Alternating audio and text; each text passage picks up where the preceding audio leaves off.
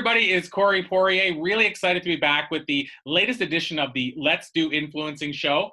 And also, really excited to have a first time guest with us today. Excited to introduce him to our listeners and uh, introduce him to maybe some new listeners and, and even viewers, perhaps, as well. Uh, so, Jude Mendonça, excited to have you here today. And, Jude, I think where I'd like to start is to get you to tell us a little bit about your backstory or your journey for those who maybe discover you for the very first time today. Okay. Um, yeah, I'm Jude Mendonça, also known as Jude the Barefoot Millionaire Mendonça. A little story behind that nickname too. Um, but yeah, up in, live up in Montana, kind of a, a, rags to riches sort of background. You know, uh, grew up in the trailer park. Um, spent a lot of years just get blunt with it on drugs, uh, living on the streets off and on. Um, finally, around 21 uh, is when I kind of started to realized I was being an idiot, started chasing my life around. I ended up the summer, that summer when I was 20, getting stabbed three times. And so by the time uh, the winter came around, it was like, okay, we, we need to fix our life. So ended up being homeless that whole winter up in Montana while I worked a job. Uh, cleaned my life up and started focusing on entrepreneurship and starting to learn and starting to grow. Um, from then went on to open my first business uh, that did very successful for three years before the government shut us down. Um, then immediately you know realized hey that's what happens with entrepreneurs. They fail and then they get up again. So started the next business which was a chain of cell phone stores. We grew that from montana out to washington and now i've got a real estate uh, kind of small empire growing and doing a huge international company with a partner out of China where we manufacture our own electronics, cell phone parts, things like that. And now our big focus, me and my team, has been giving back to others. You know, people who are kind of in the same boat, uh, speaking into their lives, doing podcasting, coaching, helping people start businesses, things like that. Just really trying to get back out there and start adding value to others. Wow. So there's so many directions I could go from there, Jude. Uh, I, I think I wanted Sorry. to.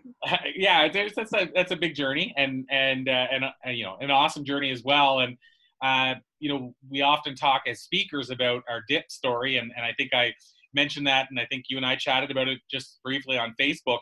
Um, but you know it really relates to the fact that most of us have that, that dip where things go down, and and usually for people it's it's you know you hear the, the terms turn your mess into your message and I think that's the messy part, you know, the messy middle that nobody wants to talk about. Mm. But it's also the part that resonates the most with people. Meaning, I find when you share that part of your life, like the fact that you said maybe spend some time on drugs and and the struggles you had and and and the journey that you took, that's the part that most people can relate to because less people are quote unquote perfect than not perfect. And so we've all had those messy middles. It might look different, but they can relate to the fact that you've had challenges. And so, my first question out of that is when you look back at those challenges, Jude, that you went through before uh, you started tasting some success and, and maybe turning your life around, are there some lessons that stand out, some things that you learned from those experiences that you can tangibly say, you know, I learned this because of that? right? Oh man, you know, so many different lessons. One of the biggest ones that I always focus on and trying to teach people with though is uh your circle, the importance of your circle. You know, me and all my friends and everybody, you we all wanted more. You know, we always talked about the big house, fast car, the life we were going to live one day, and yet every weekend, every night was the same thing, just partying, drugs, chase women, you know, whatever. And we never grew out of that. And to this day, most of those friends are still in that circle doing that things in order to change and to get on a better path, I realized I had to break that circle and find a different influence of friends around me because you know just as what you feed your system is what you get out what we mentally feed our system what we get out and what our friends the people around us feed our system is what we get out. So that was the very first thing that I realized and had to get rid of. And so I ended up dropping all my friends right out the gate and start finding better people, people who I wanted to be like, people who I wanted to emulate. You know, same thing as like hiring you as a speaking coach, uh, getting opportunities to speak. I'm not a speaker, so I need to learn to be one. I need to start hanging out with speakers. So, you know, reach out with you. And that's how success comes. We start building those better circles. Yeah, I mean, such a great point. Uh, it's funny. One of the, uh, the there's there's a quote, and I'd love to be able to credit to somebody, but I always get I hear two different speakers that it's credited to, Les Brown and Zig Ziglar, and so maybe so I, I have done a lot of work with Tom Ziglar, Zig's son. So maybe I need to ask Tom, is this your father's quote or Les Brown's quote? but it, it, says something along the lines, and I'm paraphrasing it. Uh, but the biggest difference between, I think it even says the only difference, but the biggest difference between the you of today and the you of five years' time will be the people that you meet and the books that you read. Yeah. Now, that quote, I think, was developed, who knows, in the 60s, 70s, what have you. Uh, to that point, the books that you read obviously has changed because it doesn't have to be books anymore. It could be the podcast you listen to, the people you surround yourself by. It could be um, the TED Talks you watch. So, in other words, when it's said the books that you read, I took that as what you're feeding your mind, which is what you mm-hmm. talked about, too. And and the other side is, um, you know, who you're surrounding yourself with.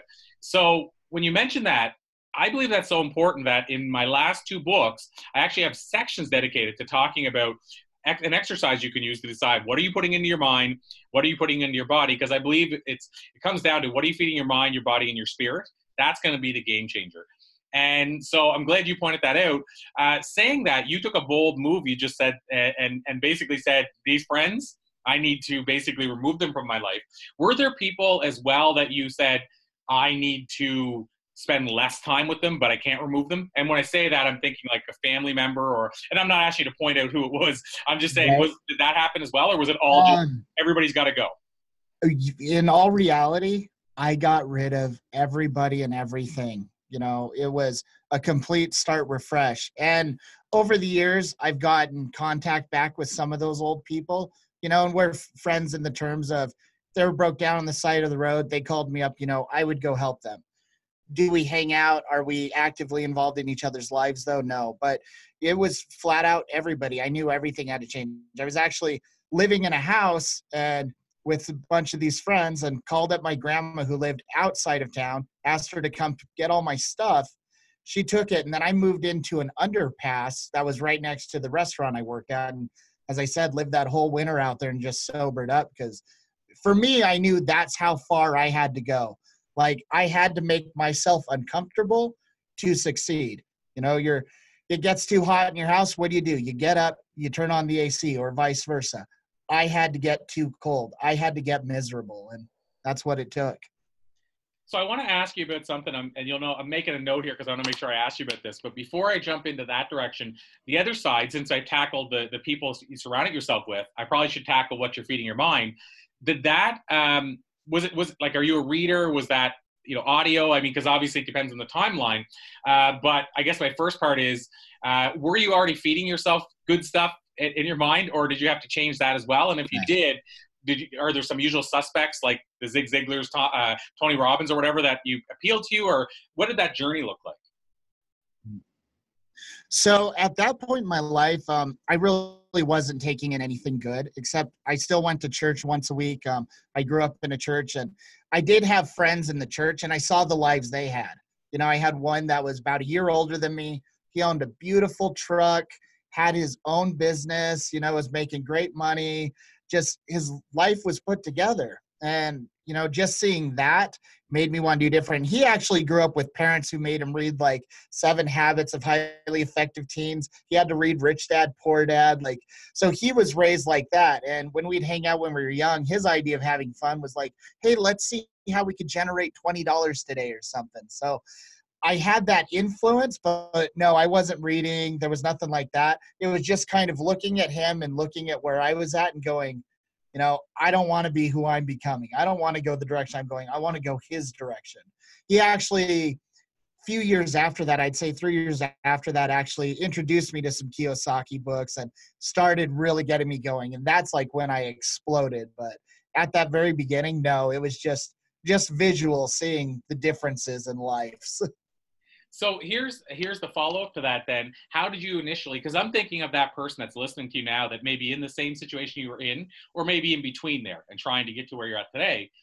How did you choose which books? Because you said he introduced you a few years later, but how did right. you start choosing? Like, did you look to people and say, "I wonder what they're reading," and ask them? Did you like one of the things I did was I looked at the bestsellers list at the time and said, "Well, if millions of people are buying these books, there's got to be a reason." But how did you choose what you read?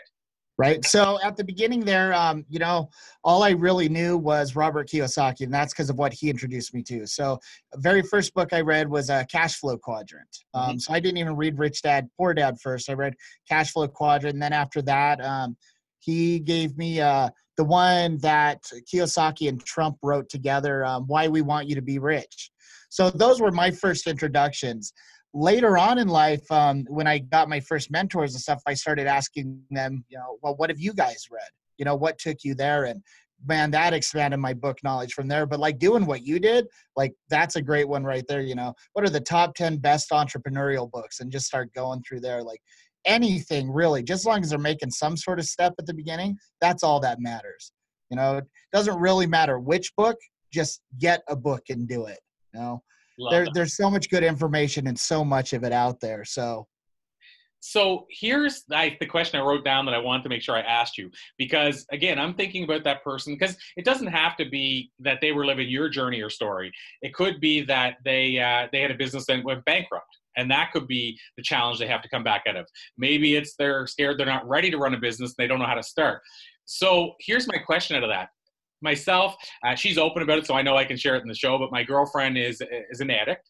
Um, and i know it's kind of that mentality you know it's the thought process that once an addict always an addict. So i say that she's been clean almost five years but mm-hmm. she's uh, I, I, I i would typically say a former addict but she says i'm still an addict you know still in me type thing.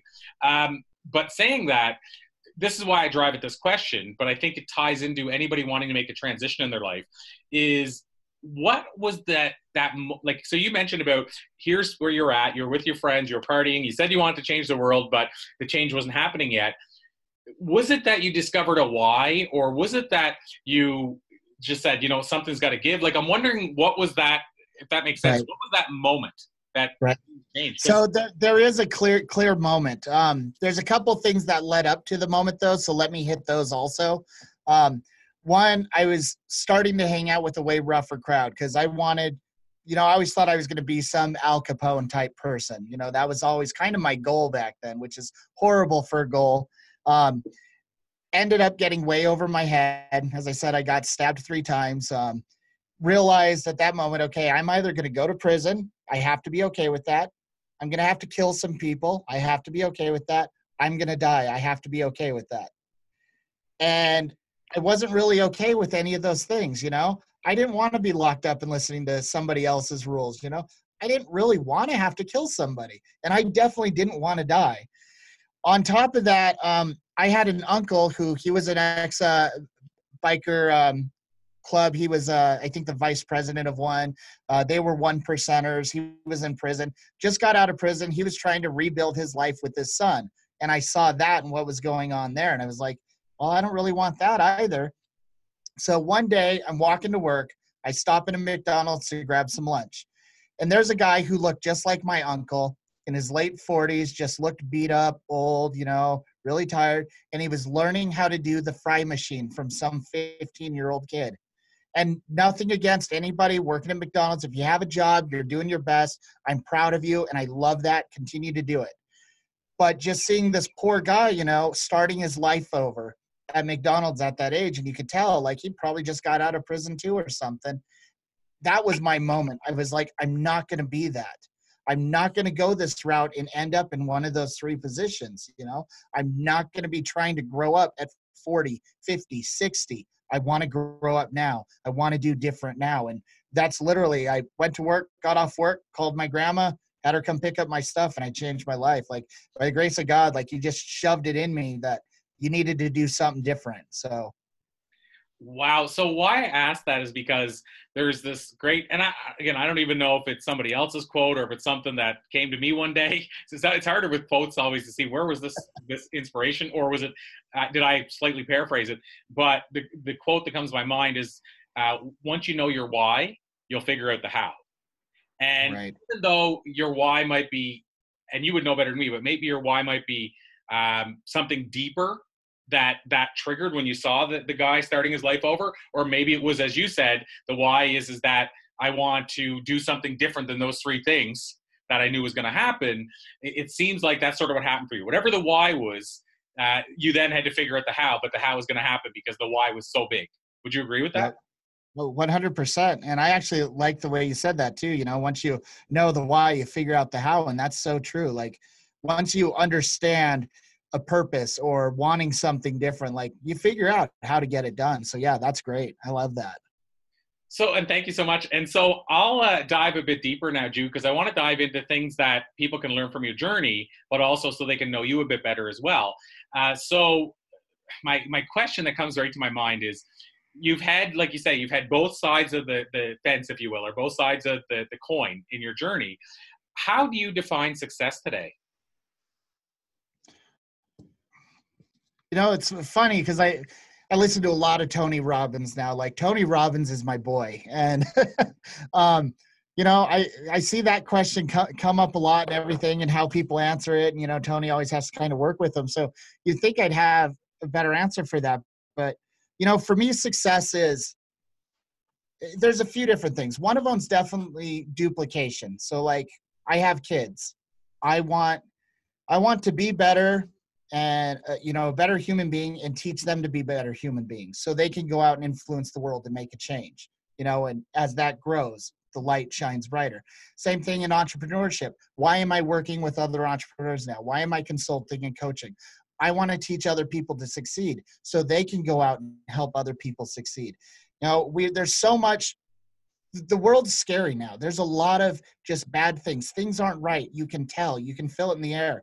And everybody wants the government to do something. They want more laws. They want this. They want that. How about we all just stop, become better, and try and duplicate that with somebody else? Find one person to help and teach them to be better. Teach them to be successful and go out and help somebody. And that would just start a chain of events. You know, pay it forward like that movie where we just start paying it forward and things get better. So success for me is going out and just duplicating something good in somebody else's life, going out and helping, just change things. It's not money, it's not the things, it's being in a position where you can help others, you can encourage others, and you actually do that. So interesting you said that uh, when you mentioned not the money and not the things. In doing now, I mean, we're still keeping track, but I, all I can tell you now for sure is it's over 5,000 interviews. And you get to learn a lot about different mindset when you do that many interviews. And what's interesting, I found, Jude, is for people that have achieved, let's say, what society defines as material success, I find it's almost never about money or material things. Mm-hmm. And for people that haven't, it almost always is.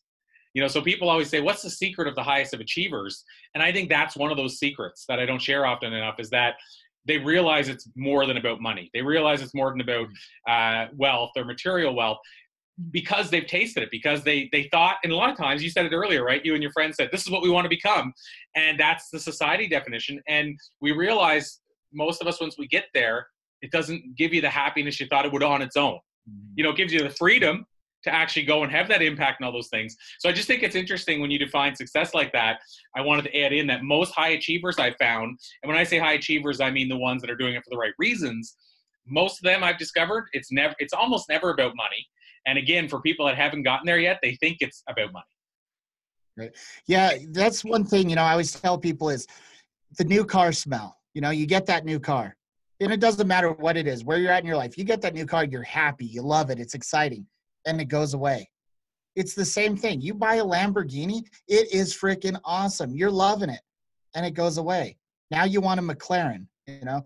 Now you want a jet. Like things are just things. The newness smell only lasts so long. So it has to be something else. There has to be a real passion, a real purpose there. And that's what drives so many of those guys. I mean, look how many billionaires and, you know, multimillionaires over the last year have committed suicide. Money doesn't bring happiness purpose does. You know passion does. Helping others does. You see the guys that are actually out there doing things like that you know like a tony robbins just as an example. Those are the guys who have that true happiness that true success and are constantly pushing through. And you can do that working at mcdonald's you know? You can do that being a manager of a tgi fridays you know? You don't have to have millions of dollars to be successful and happy Absolutely. And I want to come back to that in a second. My next question is going to be about passion and purpose. Uh, but one thing I wanted to add on to what you said there, because Jude, I, I, agree with that so completely in terms of people are wanting everybody else to change things for them. But two quotes came to mind when you said that, that both have always resonated with me. One, and I think this is an Oprah quote, but and it might be Maya uh, Angelou quotes, one of the two, but basically along the lines of if you know better, you do better. And I, you know, I always, I when I get coaches on that work with people regularly in terms of helping them enjoy fulfillment and, and get to that next level and make a positive transition, I always like to ask them, why do you think people don't make the change? And often it comes back to they don't know better. They just don't know there's a different way. It's like when I say to people, why, you know, people say to me, why did you follow your passion and what does it feel like and all that? When people ask that question, they say, you know, I wish I could find a passion or a purpose. The truth is, the reason they haven't perhaps is because they don't know the benefit of it yet. Why should I bother? They don't know how it feels. So if you don't know how something feels, you're probably not going to have as big of a drive to go get it. And right. So first of all, when you said that, it made me think of the fact that if people do know better, I think they want to do better. But then the other thing that came to my mind was the great Gandhi quote, which I know it's his, is uh, "Be the change you want to see in the world." Yes. And your point, uh, that change could just mean you going, you know what? I'm tired of asking somebody else to be this change for me. I'm going to change it, and I'm going to teach somebody else. I'm going to, uh, like you said, pay it forward. I'm going to uh, learn one, teach one. I'm going to go out and teach a new one each time. And so those two things really spoke to me when you said about uh, people need to realize that the answers aren't going to come from outside. And yes. we can build a movement if we just change it one person at a time. But right. we all have to kind of agree that we're going to be be that change, and it's not always easy to do. So I'm glad you mentioned that because I think that does, to me, that is success when we're making that change and we're helping people become better versions of themselves and help them know better so they can do better. So that's my full circle way to come back and tag off both quotes at the same time. Um, awesome. I said I was going to float around to purpose and passion. And I'll just tell you my thoughts on this uh, super quickly is that I think passion is what you do and purpose is why you do it. That's how I define the two because people always say, aren't they the same? And I think the passion is the what and the purpose is the why. So and that's just my opinion on it. But so my my question out of that, Jude, is what are your import are your thoughts on the importance of first of all passion, and then secondly purpose? Like, do you think they're important, and if so, why?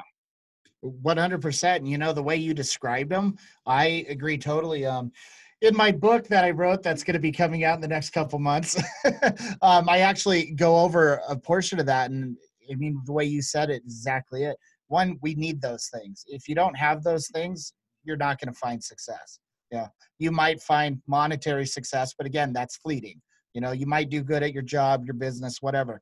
That's fleeting. You're going to find yourself in a dark area in your life later on because you're going to realize, you know, none of that is satisfying. Um, but yeah, it's so important because that's what pushes you continuously. That's what takes you to the next level. Having that purpose and having that passion. One, the purpose. You know, why am I doing this? You know, what am I trying to accomplish?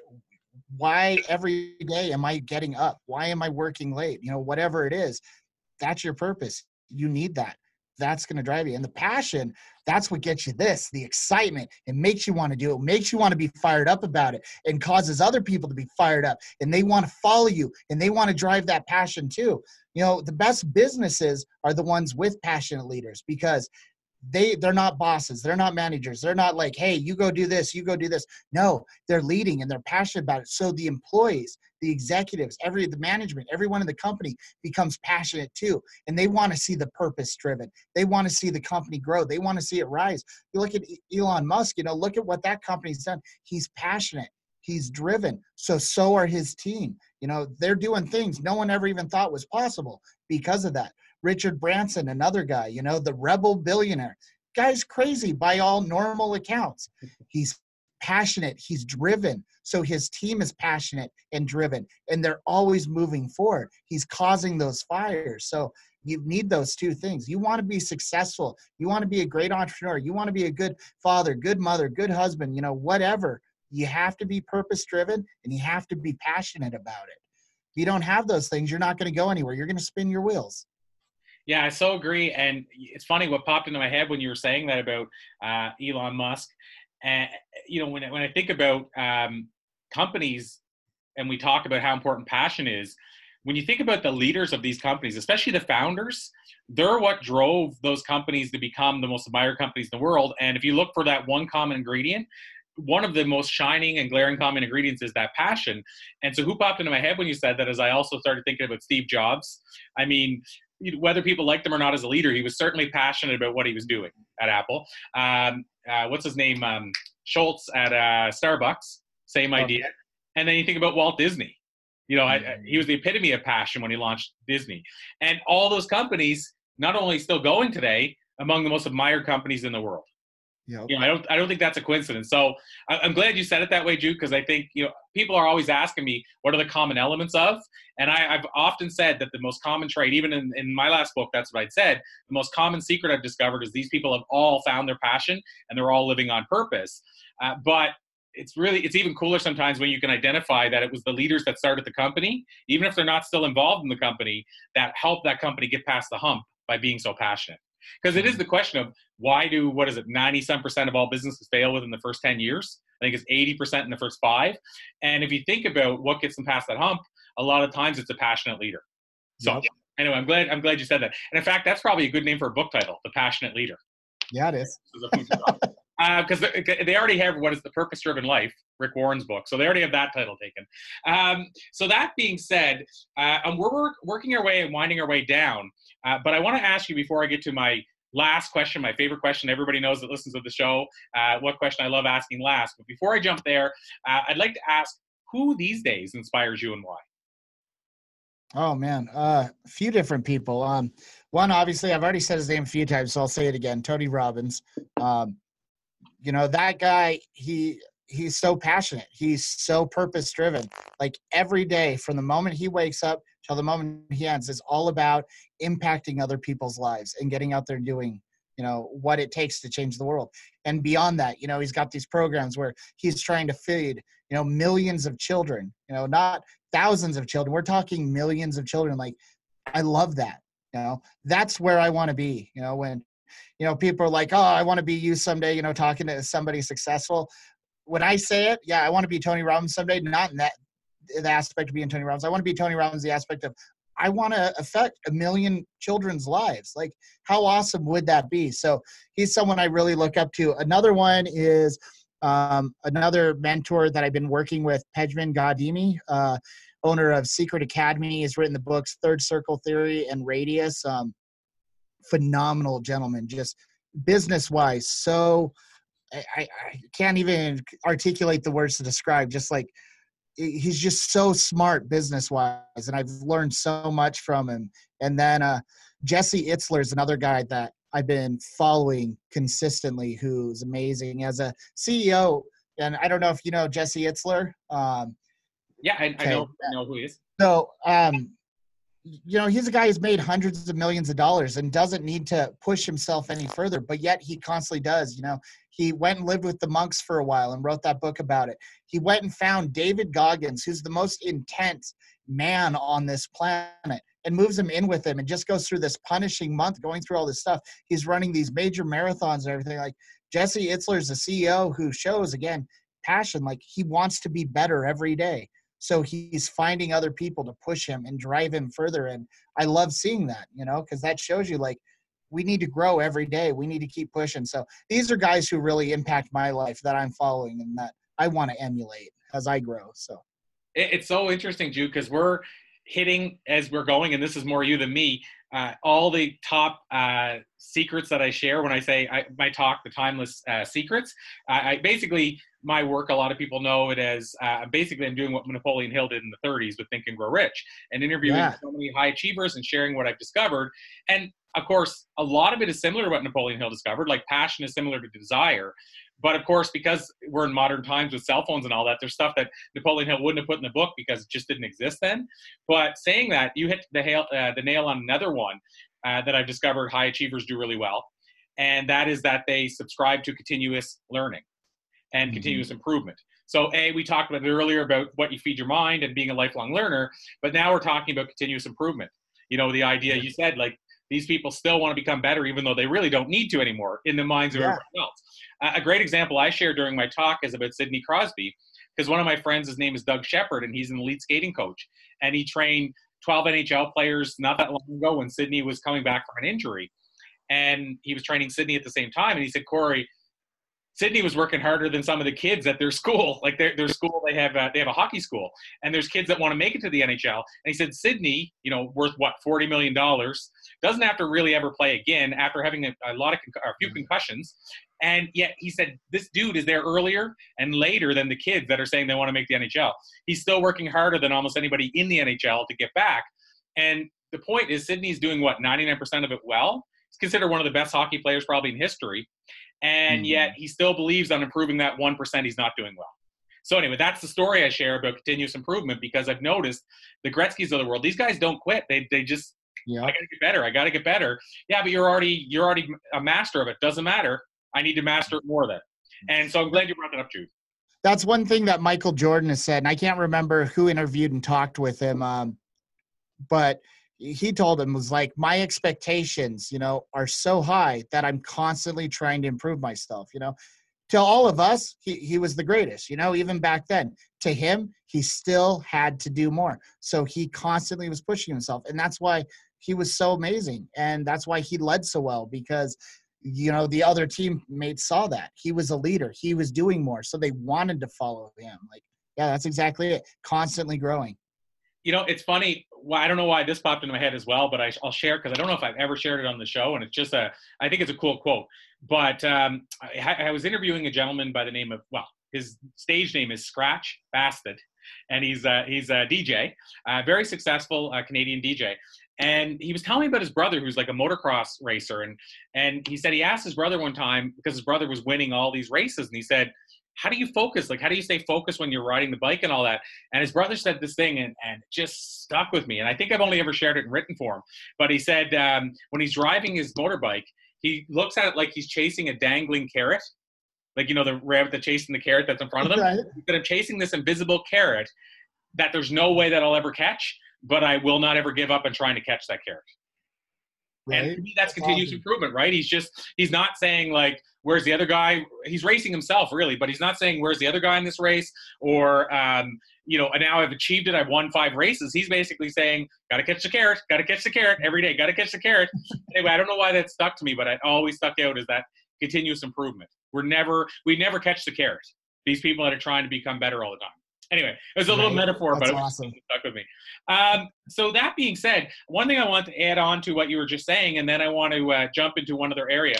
Uh, but the why that you mentioned, and you mentioned Tony Robbins and feeding so many children. And one of the things that I think is so neat about that is that we talked earlier. If your why is big enough, you'll figure out the how. And I'm sure, being a big fan of Tony Robbins, you've heard the story about him when he was younger and the person came up with the food to his door and his father didn't want to accept it. And he said that was kind of the defining why in his life or why he wanted to feed children in America is because he knew the he they needed the food desperately, but his father basically felt so much, I guess, shame in that that mm-hmm. he turned away the food that his family so desperately needed. Mm-hmm. And Tony said he remembered that moment that, you know what, I want to make sure people don't have to feel like that or feel that shame. But at the same time, I remember what that felt like to have somebody bring us food out of the goodness of their heart. And he said that was his big why. And then then he figured that the how, which you know, as you probably know, near Christmas time, he boards a whole bunch of buses and brings a whole bunch of volunteers and feeds. I, I think it's literally millions of people one meal uh, mm-hmm. at Christmas time each year. I mean, it's it's crazy. Like it's crazy what he's been able to achieve. But going back to our point about if you figure out the why, or if your why is big enough, you'll figure out the how. Right. And I think what it is is his why. He never forgot it, and it keeps helping to him deliver the how. Right. So anyway, just that when we talked about that earlier, I just thought I, as stand-up comics would say, that's a callback to the early to the earlier statement. Um, so Jude, I have one last, a second last question before I get to the main one, and you kind of answered it, but I want to maybe just dive one step deeper, which is about feeding your mind. You know, we talked about that a few times now.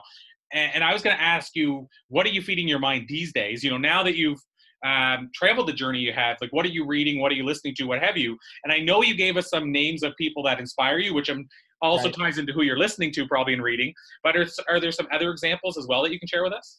Yeah. So, um, gosh, I'm doing so much now again to make sure that I'm constantly growing, that I'm becoming better, and that I'm improving. So this year alone, I've spent about 60 grand just on different mentoring and consulting program stuff just to kind of look, learn more. Um, you know, obviously, I worked with you this year, um, worked with Sam Ovens, who is one of the biggest consultants out there right now, going through some stuff with him.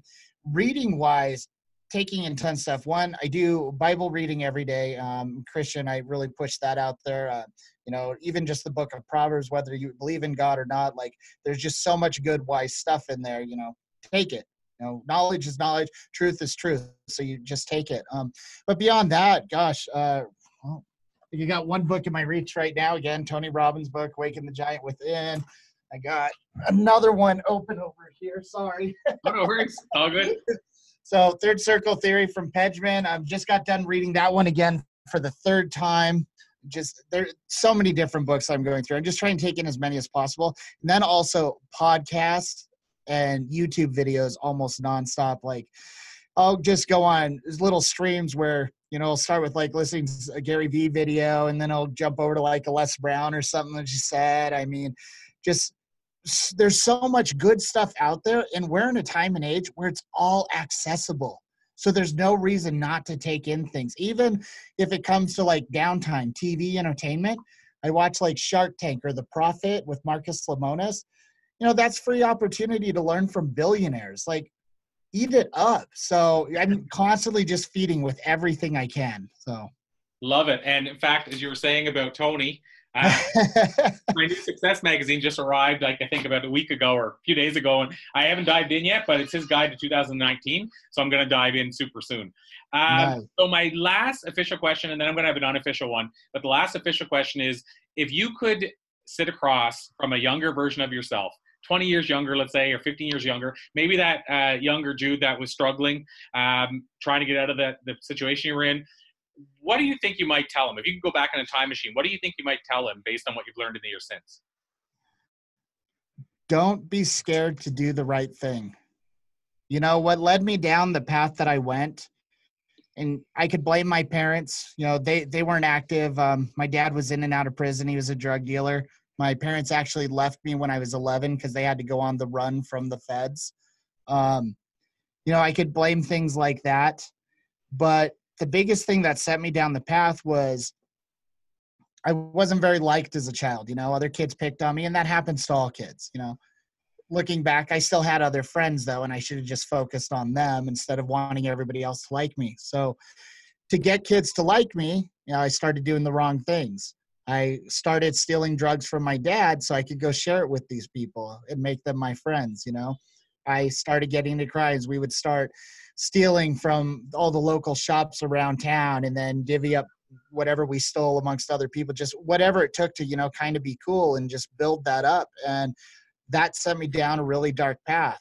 Whereas instead if i just would have made you know not been scared just stood up and just made the right choices. Because there's good kids out there who do good things and they find good friends you know? Yeah the circle may be smaller but that's probably better so, you know, just be be be stronger in who I am and who I know I could have been. Because even then, you know, I knew the choices weren't right. We always know the choices aren't right, but we choose to ignore that. You know, we shut down that voice inside for a while and throw it in the back. And it'd be, don't be scared. Listen to it. You know, just be good. Wow.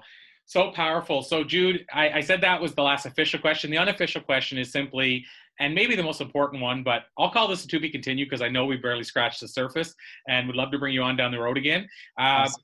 But before we jump ahead to that, I'll ask you for people that said, I like this interview. I like what I learned. I want to learn more about Jude. I want to connect with him. Where would you normally direct them to learn more? So they can find me at Jude, the Barefoot Millionaire Mendonça on Facebook, or they can contact me at um, hey jude at thefreedomexperience.com send emails there. My assistant goes through that. Um, we also answer questions and stuff on our podcast but yeah they can reach out to me through there. Uh, we have a website in development. Should be done beginning of january but it's judemendonca.com thefreedomexperience.com both those places. So but right now facebook or that email i gave are the best spots to get a hold of me. Supposedly i need to build an instagram but I keep holding back on that. it'll it'll it'll happen when it happens, right? This Right. uh, this this uh, interview is sort of evergreen. It'll be up for the long term. So if you stumble across Jude uh, on Instagram someday, you'll know that he he took that direction. If not, you'll, you'll be listening, going, "Wow, he still hasn't taken that step." Uh, Right. I think uh, you know what uh, Brendon Burchard always talks about how he chose Facebook because of the timeline and when he came out as his sort of main sort of platform. Uh, but he he's a really big believer that you need to choose a platform and stick with it, and then maybe you da- you, you dabble in the other ones, but you stick with a main platform. Uh, so maybe Instagram isn't your platform yet. Maybe someday it will be. Maybe it won't. You'll figure that out when the time comes. Awesome. Well, Jude, this has been an absolute pleasure, as I mentioned. Thank you so much for joining us and being so gracious today. And with your permission, I'll call it a to be continued. Definitely. Thank you so much, Corey. I really appreciate it.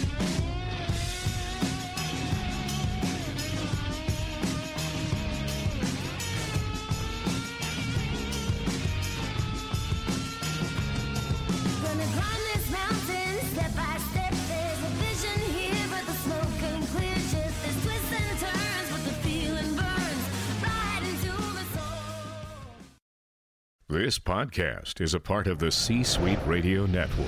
For more top business podcasts, visit c-suiteradio.com.